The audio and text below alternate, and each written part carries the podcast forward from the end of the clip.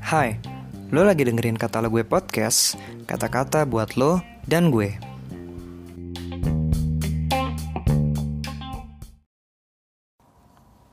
Renungan kita hari ini, Minggu 6 September 2020, diberi judul Tabut Tuhan, yang diambil dari 2 Samuel 6 ayat 11 sampai 17.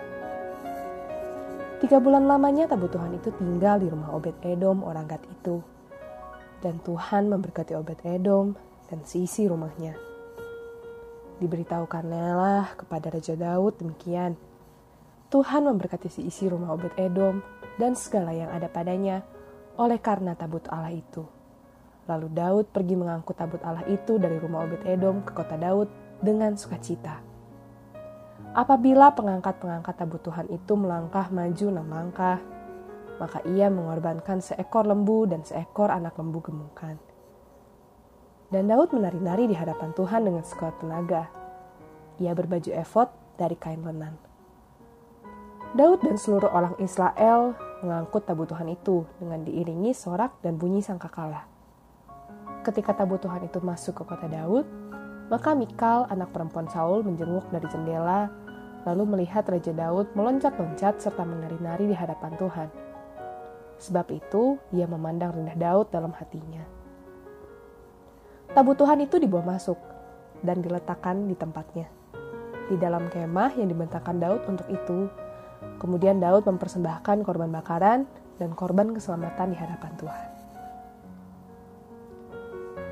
Buat sobat muda nih, kebutuhan itu adalah wadah yang berisi loh batu, tongkat Harun, dan roti mana. Disebut juga sebagai tabut perjanjian dan tabut hukum Allah. Tabut Tuhan ini dibuat atas perintah Allah pada Musa di padang gurun. Waktu Musa membawa umat Israel keluar dari tanah Mesir, menuju tanah perjanjian. Lalu kemudian, oleh Yosua, tabut tersebut dibawa menyeberang sungai Yordan, dan terjadi mujizat ketika para imam mengusut tabut dan menjejakkan kakinya di sungai. Maka seketika aliran sungai berubah arah sehingga orang-orang Israel dapat menyeberang di tanah yang kering. Dan pada masa Daud juga, terjadi hal yang ajaib setelah Daud dapat merebut kembali tabut dari tangan orang Filistin, tabut tersebut sempat dibawa di rumah Obed Edom. Dan Tuhan memberkati Obed Edom dan si isi rumahnya. Tabut Allah pada dasarnya adalah benda mati. Tetapi ketika orang memperlakukan tabut tersebut dengan benar, maka tabut tersebut menjadi berkat bagi orang atau kelompok orang tersebut. Nah, pertanyaannya nih, apakah tabut itu jadi semacam jimat? Ya enggak dong. Alkitab menjelaskan bahwa makna rohani dari tabut Allah di antaranya adalah tanda kehadiran Allah. Di Keluaran 25 ayat 22 mengatakan demikian. Dan di sanalah aku akan bertemu dengan engkau.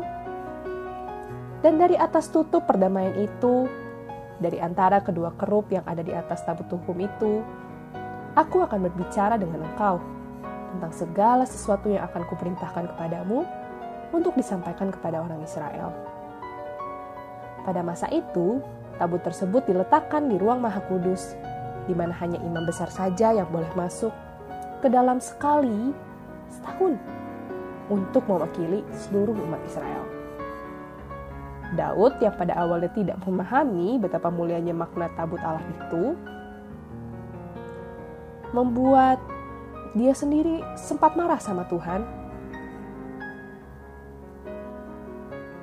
Ketika Tuhan murka dengan membunuh Uza karena teledor mengeluarkan tangannya menjamah tabut tersebut. Nah, buat sobat muda nih yang lagi dengerin, apakah saat ini kamu bisa menghadirkan secara rohani tabut Tuhan tersebut di dalam kehidupan kamu? Selamat melanjutkan aktivitas, dan Tuhan memberkati.